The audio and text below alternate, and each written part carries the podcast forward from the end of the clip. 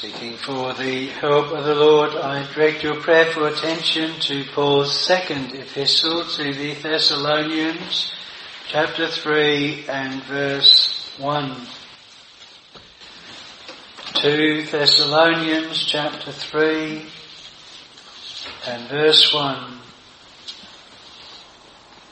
Finally, brethren, pray for us that the word of the Lord may have free course and be glorified, even as it is with you. 2 Thessalonians chapter 3 and verse 1.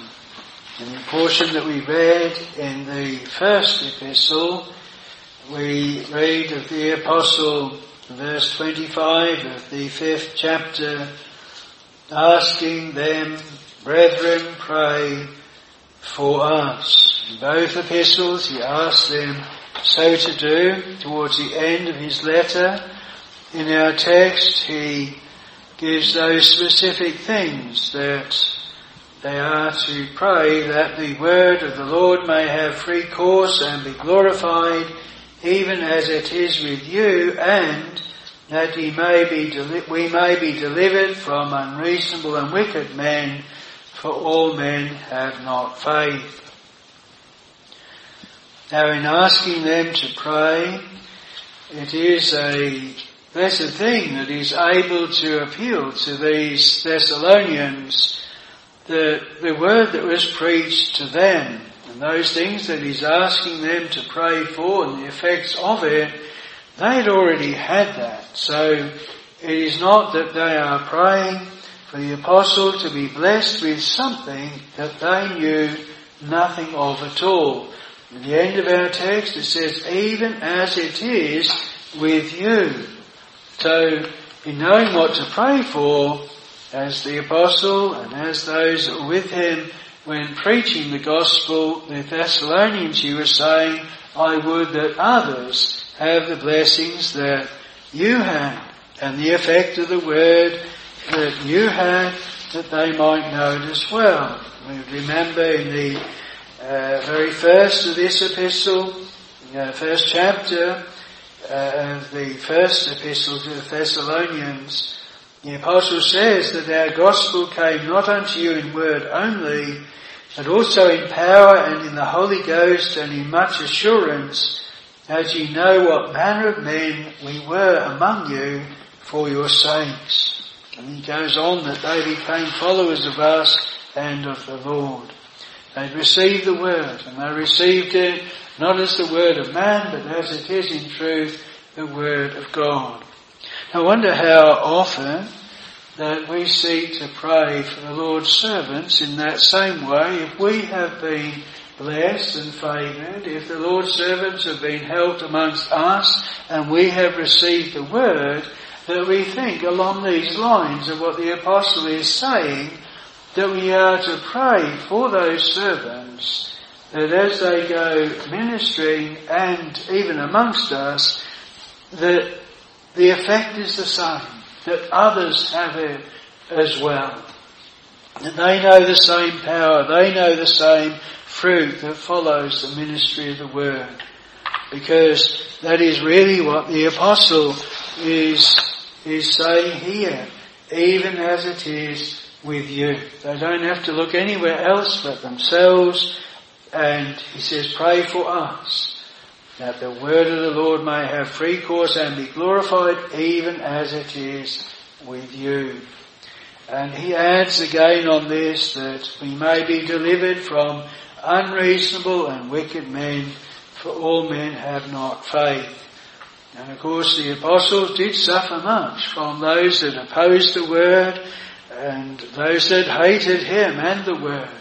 And he puts it down that this is because they did not have faith. They were receiving that word as a natural word and so rose up against it.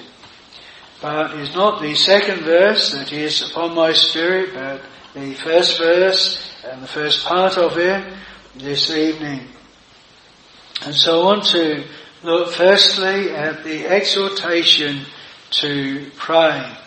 Finally, brethren, pray for us. And then secondly, the things that hinder, so the word does not have free course. Because the prayer is to be that the word of the Lord may have free course. Well, what is it that stops that word freely going forth and freely accomplishing what is expected that it should? There must be something that hinders it. If it has three courses, an opposite where it is, it is hindered. And then thirdly, that which glorifies the word of the gospel. Because that is what the word of the Lord is. It is meant to be the gospel. The word of the Lord free course, not just free course, but and be glorified. What is it when the word of the Lord is glorified? These are the two things that he's really asking and saying, well, these Thessalonians, they, they knew both of these things already. It's good when we have a mindfulness of what we are praying for. The first is the exhortation to pray. How we so need to be reminded again and again to go to prayer. Many times we can exhort one another, speak about it, preach of it, know that it's right, but putting it into practice is another thing. And we often should stop and really consider how much do we actually pray? How much time do we spend? How many times is our heart really with it? One great encouragement for prayer is when we do pray and we do see the answers. And it's good in short-term things, small things, providential things. Because sometimes we can see the answers for those very, very quickly. Many times over the years in design work, in my employment, or even at home, in where we sought wisdom to know how to do something, that the answer to that has been realized in a few days and then really confirmed later on that it really was help from the Lord. And many times in my design career have I realized that the successful design, that that was in answer to prayer. Because there are those things that we pray for, and especially what is set before us here, that we may not immediately see the answers. We may not be immediately able to, to marry up our prayers and, and, and then the answer, and especially where we're praying for someone else, that may be not in our presence. We may not know exactly what's happening. They could pray for the Apostle Paul here, and the Lord bless him and, and bless the people, but word do not get back to them that it has actually had that effect. But if we know the worth of prayer and we prove that God does hear and answer prayer, then that is a real encouragement to pray. And the Lord uh, exhorted in this way again and again. Continue in prayer uh, to that men ought always to pray and not to faint. And he spoke parables in that way. The parable of the unjust judge and the widow. And how by her continual coming she may weary me, he says, so I will grant her what she wants. She wouldn't have otherwise. But the Lord said, hear what the unjust judge saith, and shall not God avenge his own elect? Which cried day and night unto him. And he says he will hear them speedily. Uh, there are many exhortations to pray. The Apostle Peter uh, also exhorts that it should be, and that men ought always to pray and to be instant in prayer, uh, in, in season and out of season, and that whatsoever that ye would desire the Lord, we're to ask, and it shall be given you. Seek and ye shall find, knock and it shall be opened unto you. How many times the Lord will say, I will yet be inquired of by the house of Israel to do it for them. And so there's the exhortation to pray. But who is making this? The apostle says, pray for us. Who is the us? Is it just the apostle Paul? No, in the first verse of this epistle, we read Paul and Silvanus and Timotheus unto the church of the Thessalonians. The three ministers. Beautiful thing, isn't it? Where you get three of the Lord's servants together, eye to eye, writing one united letter to a people, and as unitedly they're asking, pray for us. Not just pray for me, Paul needs praying for, but not the other two, or the other two need, but not Paul because he's the apostle. No, all of them. Every one of the Lord's servants needs that prayer for these things that are set before us here. And the apostle to mention this in, in both of his epistles to them he felt it. He felt the need of it and the worth of it. But by whom? Who, who is to do the praying? He says here finally, brethren, pray for us. He doesn't say deacons or ministers, but he says brethren. In the uh, chapter that we read, there is a beseeching you brethren to know them which labour among you and are over you in the Lord and admonish you to esteem them very highly in love for their work's sake and be at peace amongst yourselves. And again he's exhorting brethren there as well. These are not those that labour among you. They they're the brethren of the Lord. They're the called ones, the chosen ones, those that are the Lord's people, that have been manifest as the Lord's people. We're not to think just because we haven't got a position in the church of God as an office bearer that then we have not got a position in the praying church of God. Now I believe he includes here not only my brethren certainly for public prayer, but those that of the women to pray in silence. And it's good to think how whatever member we are of a church, are we a praying member? Does the church of God benefit from our prayers? Sometimes it may be that our prayers just centre on ourselves or on our families. And they don't expand that to think of the church of God. And so he's saying, brethren, there's another thing here. Does that rule any of us out? Are we brethren?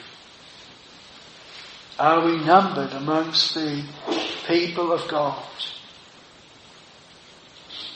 Does the Lord acknowledge us as His brethren? No, Joseph is a beautiful word, wasn't it, when that one found him wandering in the field. He says, I seek my brethren. What they did to him. But he called them brethren. And the Lord Jesus Christ, He came unto His own his own received him not. They dealt with him just the same really as Joseph's brothers did. But dear Joseph, he was seeking his brethren. It's a blessed thing. If we have that mark, we know that we have passed from death unto life because we love the brethren. That's a mark of being amongst the brethren because we love the brethren. And it gathers together. So what are they praying? Finally, brethren, pray for us that the word of the Lord may have free course and be glorified, even as it is with you. The only way that we can really watch in prayer and give thanks in prayer as if we have specific things that we prayed for. Dear Hannah, she could come to Eli and say, for this child I pray. And the Lord hath given me my petition that I've asked of him. It is where we can really notice where the Lord has answered our prayers and we can give thanks. How generalized are our prayers? Or are they for specific things that, as David says, my cup, it runs over. And can we look at our cup, the cup of salvation, we say in that cup has been answers to prayer, blessings in my soul, good hearing times, deliverances, all make up this cup of salvation that the Lord has given. There's a blessed thing if there are those things that we specifically asked of the Lord for. And so this is the exhortation to pray. Very clear who it is addressed to, who is to be prayed for, and what is to be prayed for concerning them.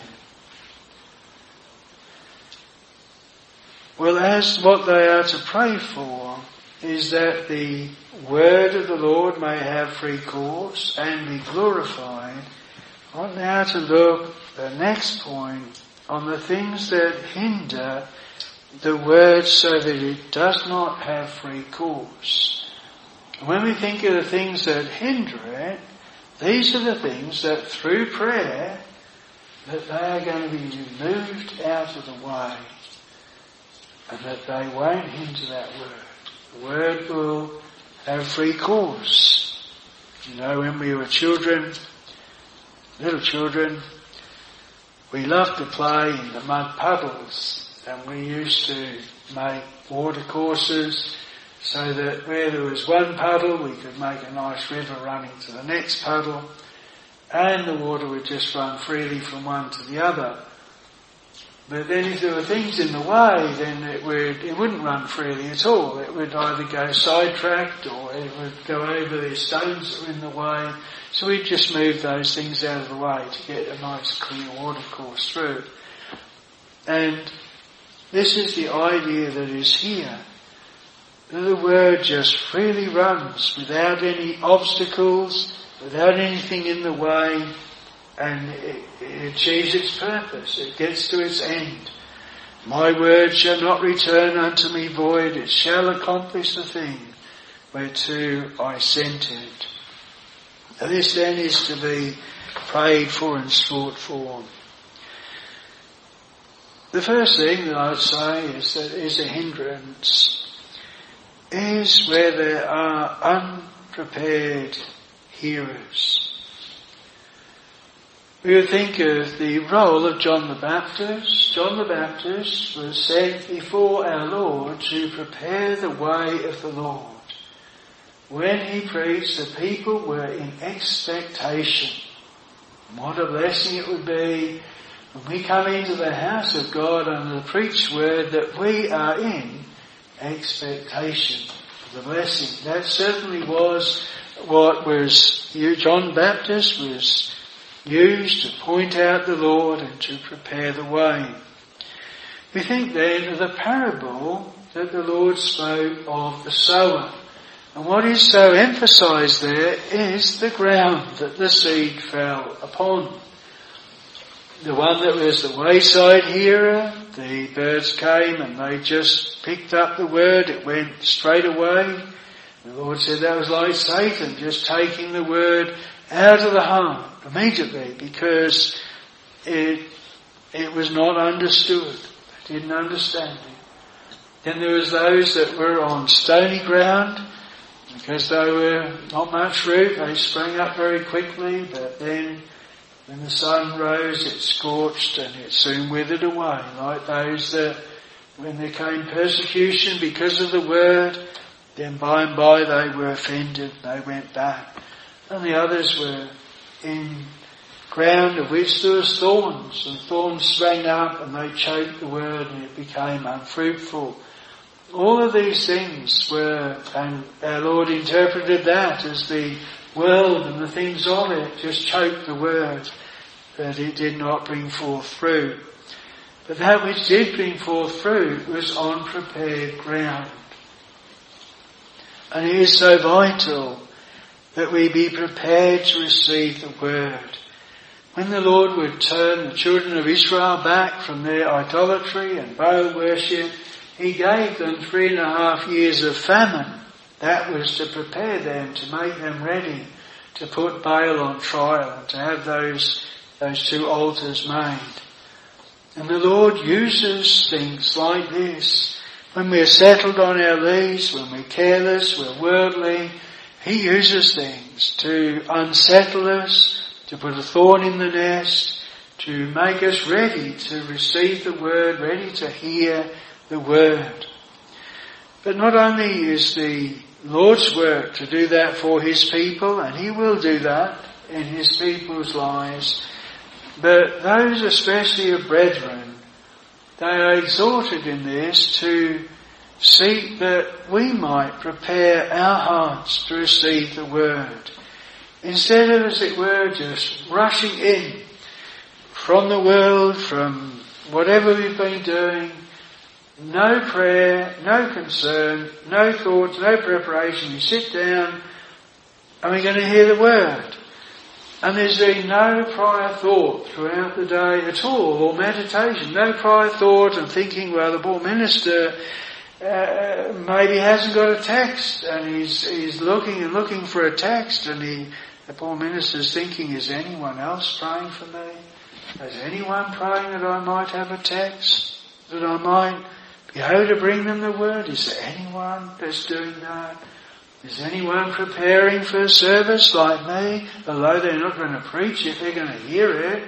Am I the only one trying to prepare? And you can answer that.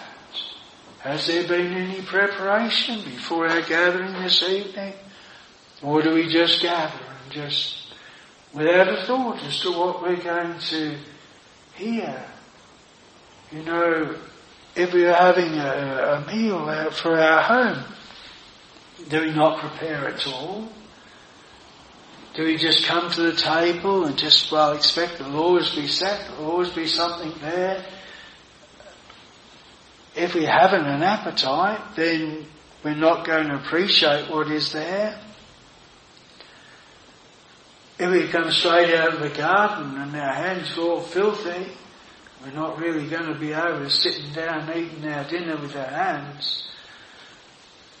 And in some ways, it might be small, it's a, it's a bit of a preparation, isn't it? Uh, thought beforehand before we actually sit down.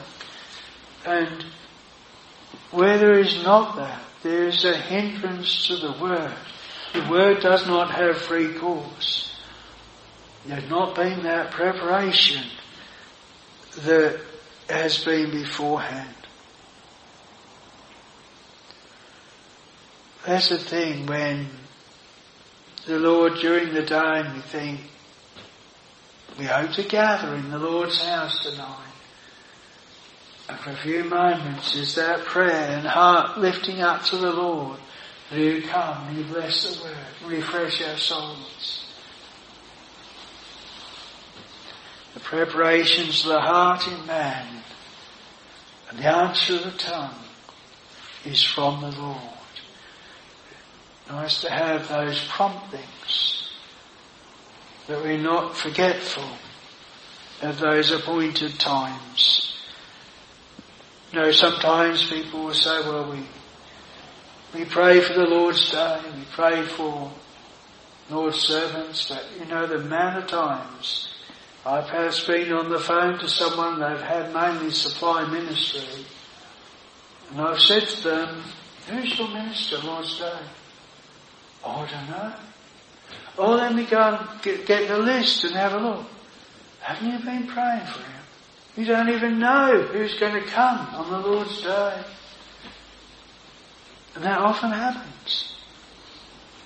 But a pastor, maybe you, you do know each time who's going to be there.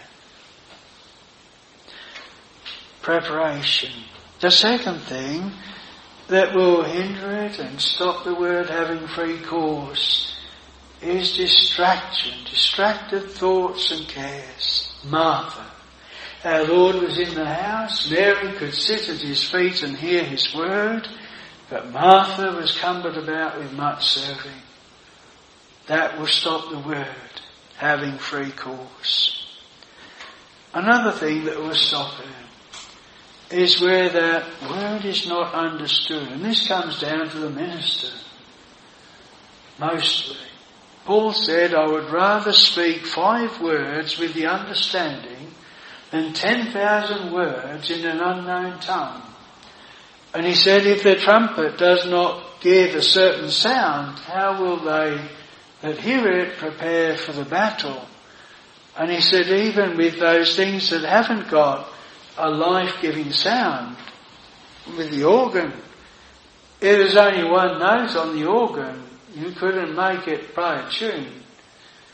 You need the distinction of sounds. And the apostle, he applies that with preaching.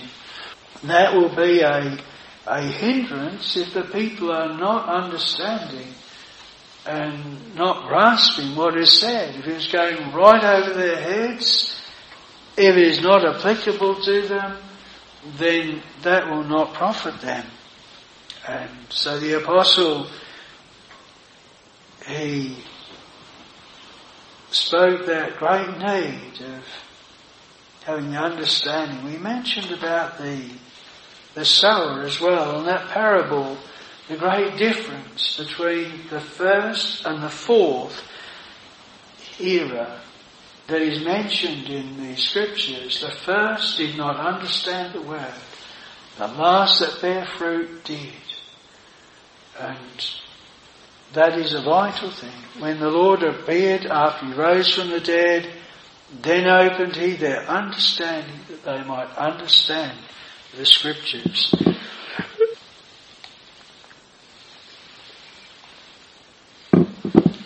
So may that be also part of our prayer and preparation that we understand the word.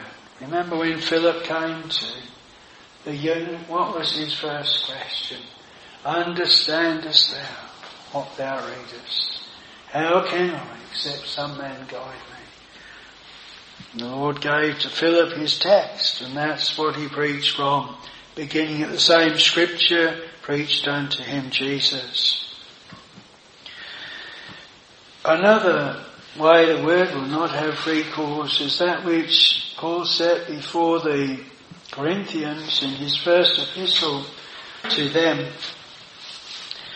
And he says in the first chapter, he said, we preach Christ crucified, verse 23, unto the Jews a stumbling block, and unto the Greeks' foolishness. And there's the Jews, they, they stumble at. This is Jesus of Nazareth, the carpenter's son. And they stumbled at that. And the Greeks, well, what foolishness this is. We're an intellectual people. What, just, get a carpenter's son or this man and he save us from our sins.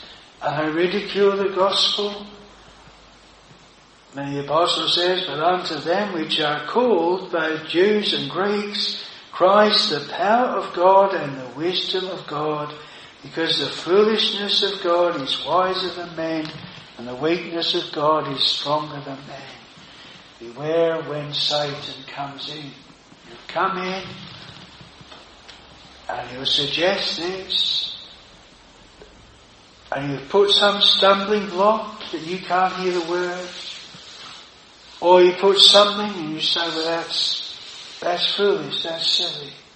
You think that's going into just the way that Paul sets before us here.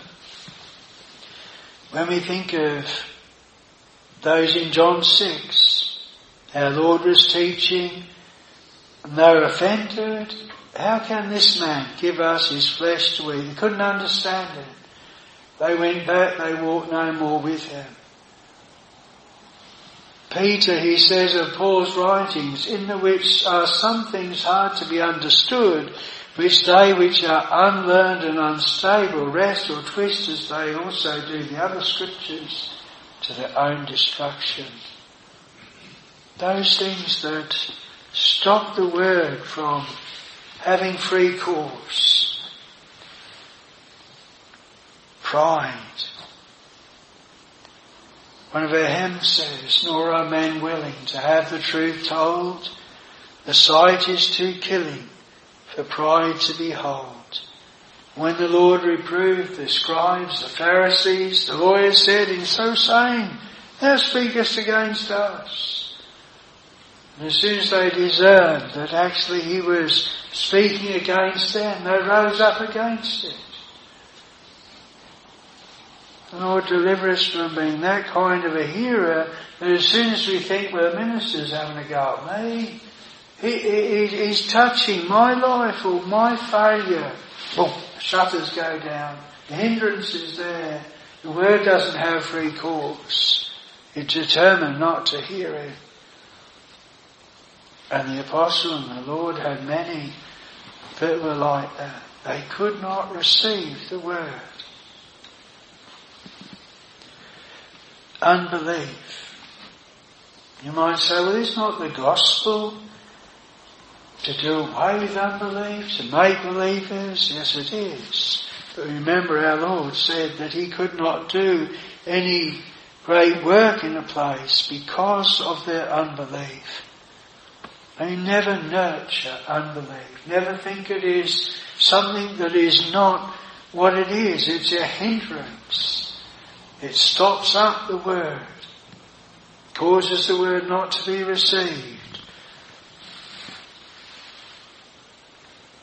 And what then about sin? You say, well, isn't the gospel to deliver us from our sins and from our iniquities?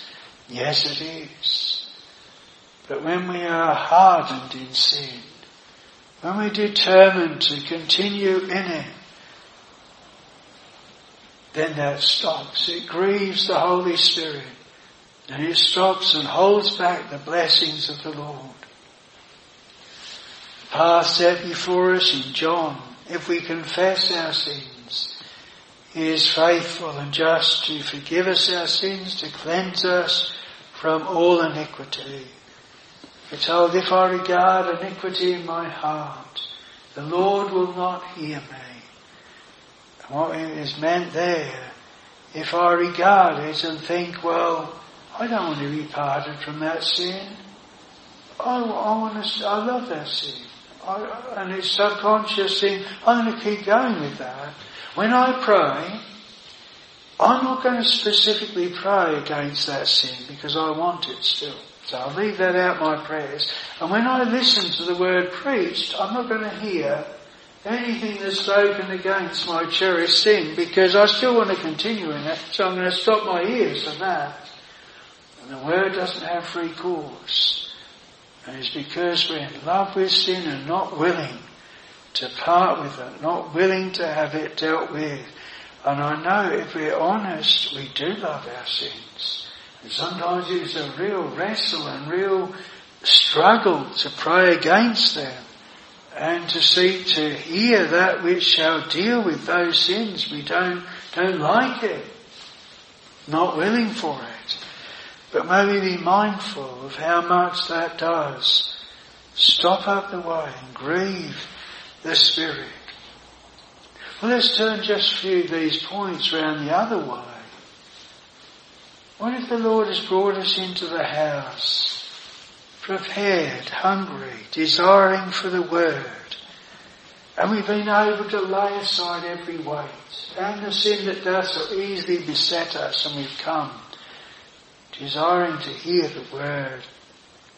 And we understand what is set before us.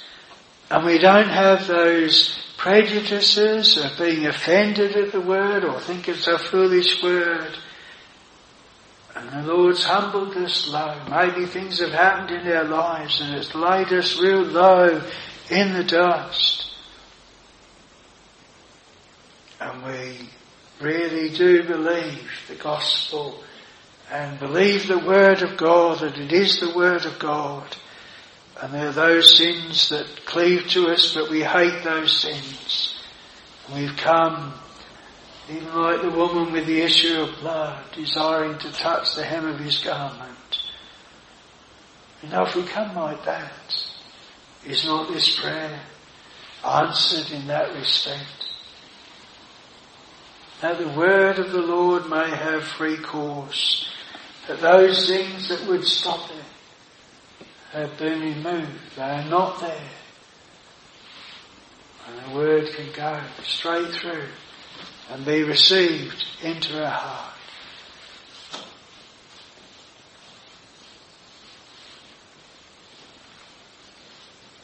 Of course, what follows here? The prayer to be delivered from wicked and unreasonable men, for all men have not faith. If the word is to profit, then we must have faith. The word did not profit them in that they did that received it, did not have faith. It was not mixed with faith in them that heard it.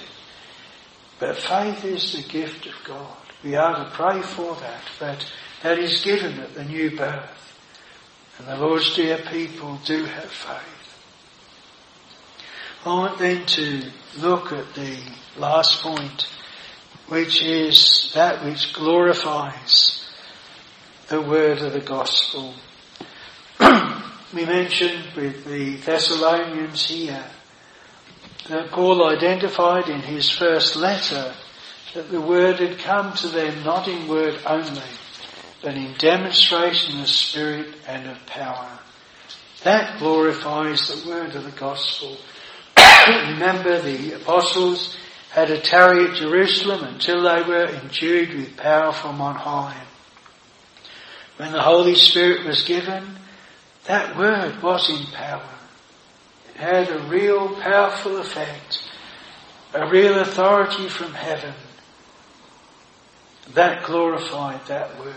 It was not just the word of man. It was the word of God. And the Spirit was with the Lord's servant. The conversion of sinners glorifies the gospel. In that early church, and those first sermons, 3,000 were blessed, were converted. And it's put this way, they were added unto the church of God.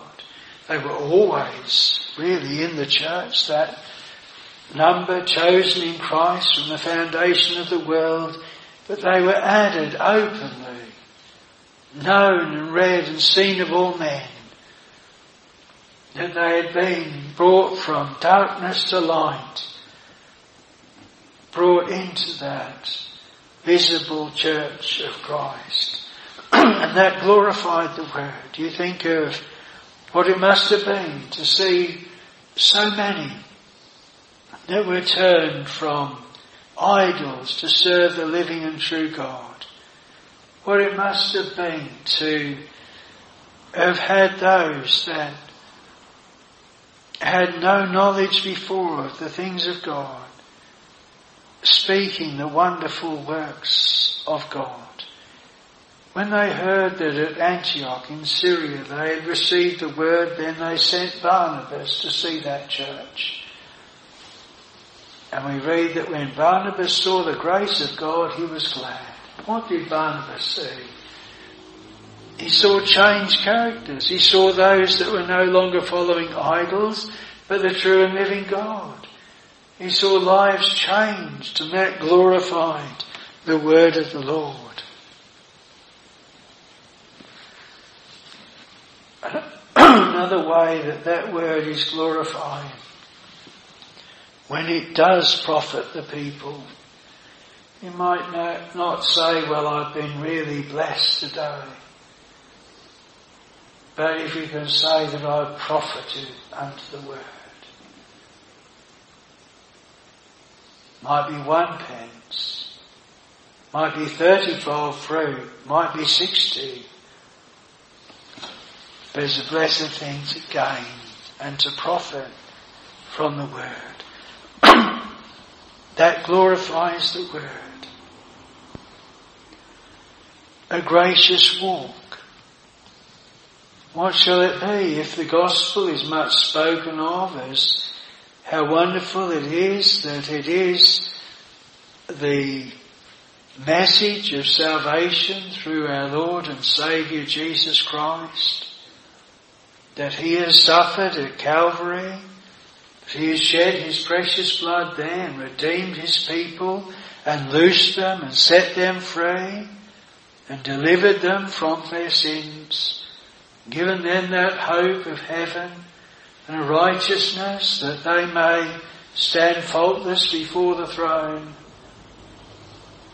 but as the people testify of that which they have and that hope in the Lord Jesus Christ, others look at their lives and they don't see a gracious walk. They don't see the evidence of that in their lives. It's only a spiritual experience, a spiritual talk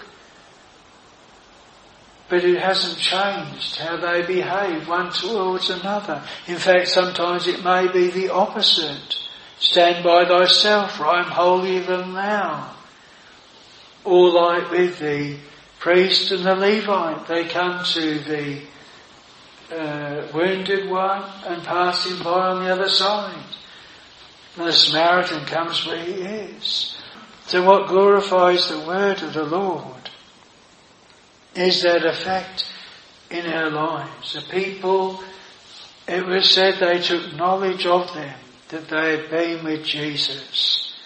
With Daniel, those around him had to say, we shall find no fault in this man, except concerning his God and the law of his God. And that is a good witness. That's a good thing. And it glorifies the word of the Lord when it has that effect, that it may be said, the Lord hath done great things for them. And we not only have to say the Lord hath done great things for us, but others say it as well. That that word has been effectual. It will glorify the Lord when that word is used to deliver.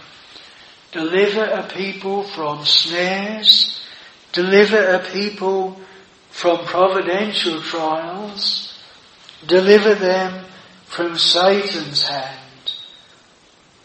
That's one of the great works of our Lord, born thy people to deliver, to save them from their sins, to deliver them from all evil.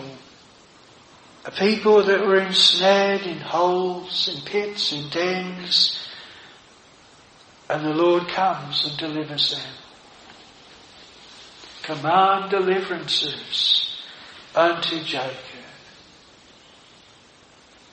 A people that had no helper, no deliverer. And then the Lord came and he delivered his people. Jonah says from the whale's belly, salvation is of the Lord.